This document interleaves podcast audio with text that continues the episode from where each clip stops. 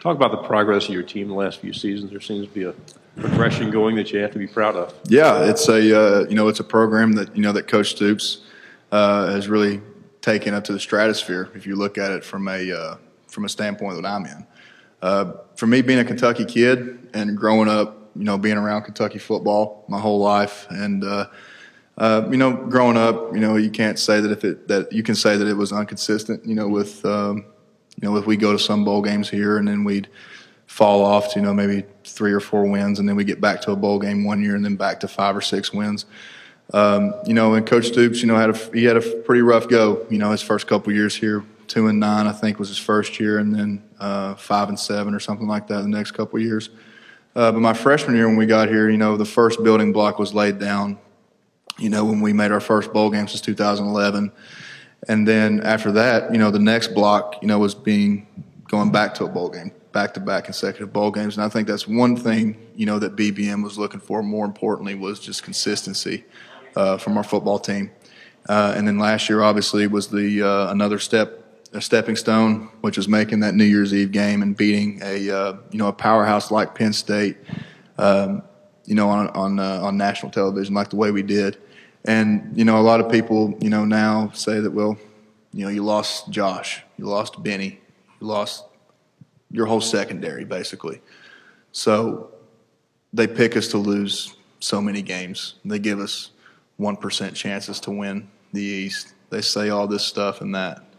But what they don't realize is that, yeah, you got a straight view of Josh and Benny and all the guys we had because of how dominant they were during the season, because you didn't get to see the guys behind them because of how dominant Josh and Benny and those guys were.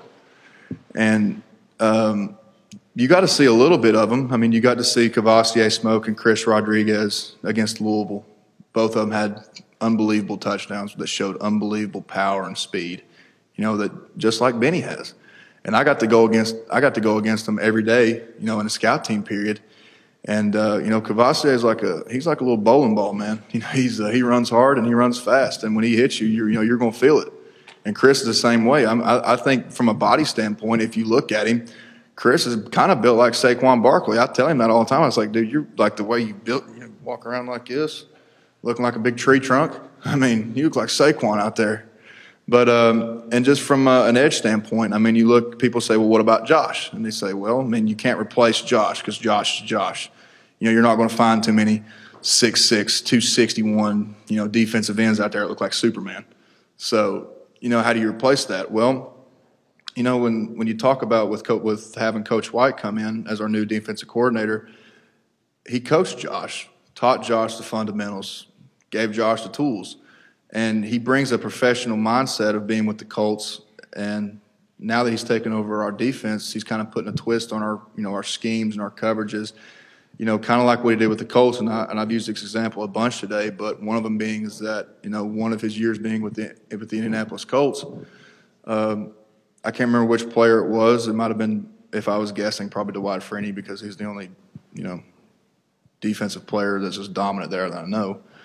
But um, I think he had like 17 or 18 sacks one year, led the AFC or whatnot. And uh, but the team total was only like 25, 26, 27.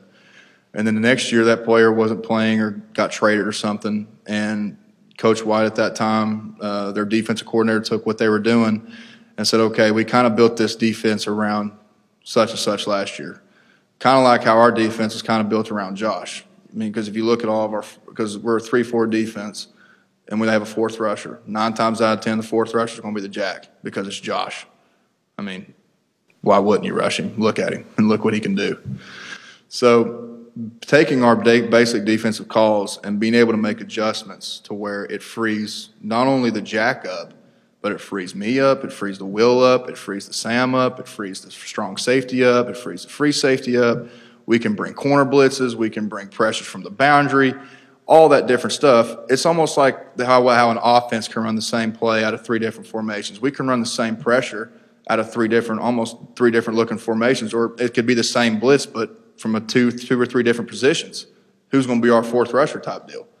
And so when you saw that, and they did that with the Colts after that guy, after after whoever they were, uh, whoever had the leading sacks left or whatever, the individual sacks numbers went down, but the team sack numbers skyrocketed to almost, I think 40 almost, he told me. So if we can take that and almost use it to our advantage to here at Kentucky like they did in Indianapolis, I think we're going to be just fine. We have a question to your right against the wall. Hey, Kash. Michael Brennan from Saturday Down South. I wanted to ask you about participating in the Super Bowl commercial. What was your experience there, and uh, what do you think the message was that Kentucky not only put that out there, but let you be featured in it? That was pretty cool. I'm, I'm glad they let me start my acting career with that. So uh, it was pretty fun. Uh, they came in and they had cameras like your alls, but uh, they looked. They had like this big, like hold a grip on it, and I was like, man, how expensive is that camera? He said, well, do you know this camera right here made Avengers Endgame? I was like, ooh, that's pretty. That's a lot of money right there. So I knew it was it was a pretty serious production, and it was funny because uh, have you guys had Logan in here yet? Stenberg, did you guys ask him about how, if he laughed at me during that? You didn't ask him about it. You guys missed out on a good question. but uh, so it was like a, it was a, they we, they brought us in our uh, in our uh, like our team uh, we call it relax room. We go in there shoot pool or whatever. And uh, they had the lights and tape marked off where everybody was. We're supposed to be standing. And they gave me the script and told me how they wanted me to read it and everything. And and I'd never done that before. Like that was my first time like reading a script. Like everything you see me, you know, yelling, screaming, acting a fool, you know, comes from my heart. So it's kind of hard. It was kind of hard for me at first to read something and be passionate about it because you know I, it, it didn't come from me. So I didn't know how to. I didn't know how to do it at first. To be quite honest with you, and that's how Logan and them, you know, started dying laughing at me after the third or fourth word. I started screaming. So uh, we were there. We were there a long time, though. We were there for about four or five hours just because of how many takes we had to do. But it was overall it was fun. Uh, you know, the fans enjoyed it, and I got, we got a lot of really good feedback from it. You know, we had that promotional video where I said to, for people to watch it and video it, you know, and tape their reaction and thing. We had a bunch of, you know, bunch of reactions, and it was really fun to see, you know, little kids and, you know, their parents, you know, making out C A T S, cats, cats, cats, and you know, watching the video and you know, screaming hard in our living room. Um, it was pretty fun. Question here in the middle.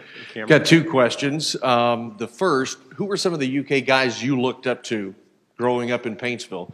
And two, what does Jon Sumrall bring to this coaching staff and to the team? Uh, as a kid growing up, when, when watching Kentucky, you know, one guy you thought of was Jacob Tamme, um, you know, a Kentucky boy from Bourbon County, uh, and how he, you know, conducted himself, you know, not only on the on the field but off the field as well, and how hard he played. Uh, you know, so Jacob was always uh, Jacob was always a favorite of mine. Uh, then obviously uh, probably either Randall Cobb or Andre Woodson, just because of you know how infamous those guys were at playmaking and what uh, what Randall's been able to do with uh, the Packers and now the uh, the Cowboys. Uh, you know, it's just unreal what those guys have done, and with this, in, the, in the games that I was actually there to see them play. Uh, no matter how, no matter you know what happens, I'll never be able to forget that. And then Sumrall, Sumrall, yeah, coach. Uh, he's he's he's my coach, man. He's if you had a if I had to have a coach that was kind of like me, uh, it'd be him. He's he's me. He's the me version of a coach. So um, he's very fiery. You know, he's got a lot of energy, uh, and you can tell he, he cares a lot and has got a lot of passion for uh, for this team and this in this room. It means a lot to him, you know, because you know he's a Kentucky alum. You know, he came here. He always jokes. He jokes about all the time. He said, "He's boys. I played here. Whatever." He goes. Uh, I made 75 trips my senior year. I'm not going to call them tackles. I'll call them trips because I didn't, I didn't tackle and he always say that. It's just, he keeps the, room lightened up, man, and you know, it, and it's uh, you know, and I think it helps young guys learn because you know if it's you know a uh, an easy setting to learn in that kind of environment where you know the coach isn't always just going to just go off on you for the least the slightest mistake. Um, you know, I think that you know that helps that helps guys learn and uh, it helps bring guys together closer. Right here in the middle you're obviously very confident in the team you're bringing back this year. So, keeping in mind what you accomplished last year, what is the new expectation for Kentucky football? Get to Atlanta. You know, we went 10 and 3 last year. We came up, you know, pretty short. We had the biggest game of, you know, Kentucky football history in Lexington. Uh, got embarrassed, and uh, that's it. So, we have to come back this year with a stronger mindset and a stronger mentality of, you know, 10 and 3 is not acceptable coming second, second or runner up in the SEC East is not acceptable. And uh, so that's been our whole goal throughout our winter conditioning program, throughout spring ball, uh, and throughout our summer workouts heading into fall camp is, you know, take it up a notch. Like I was talking about going back to that building block method. You know, like I said, first year bowl game, second year bowl game, third year beat Penn State. Who says this year the final step in my career and then my class's career get to Atlanta? But not only get to Atlanta, but to win in Atlanta. Because if you're going to win, because if you get there, you might as well win it. Right here in the front row. You mentioned uh, Logan earlier when he was uh, in here somewhere. I was talking about you guys go head to head a lot, and you said your two are the toughest toughest hitters on the team, and you trash talk a lot. What's your relationship like on the practice field and then off with him? It's it's um, it's awesome. Just because me and me and Logan, we we have this mindset of you know this is how football should be played, and uh, we think football should be played with a you know an edge and uh, sense of violence about you. And the way that we hit each other in practice when he comes on a pull scheme, we uh, we compare it to like just two rams just just hitting each other and just not moving. They just stand there, and that's exactly what it is. Like none of us either budge this way or that way. It's just a head-on collision, like two rams butting each other. And uh, but the good thing about going up against Logan in practice is that I don't have to look for a guy to bring out intensity in me. It's already there because I'm going to have to match his intensity and able to win that down. Because if you don't match his intensity or you know go above it, then you ain't got a shot. Last question against the wall on the right. Kash, hopefully after a lengthy NFL career, but have you given any thoughts to life after football? Think I've seen videos of you smashing dudes through tables and whatnot. Any professional wrestling or media personality in your future? Uh, you know, man, I'd, I'd like to like go on like the, the Pat McAfee route. You know, just go play play me some years in the NFL, go to Barstool. Why isn't Barstool here? That's one question. I don't see Big Cat or PFT or those guys here. Kind of makes me sad. Got we got to fix that. But uh, you know, um, after football, man, it's just uh, I'd like to I'd like to bass fish a lot. Big quite honestly. I mean, professional wrestling's cool. Shout out to the club, my boys AJ Styles, Karl Anderson, and Luke Gallows.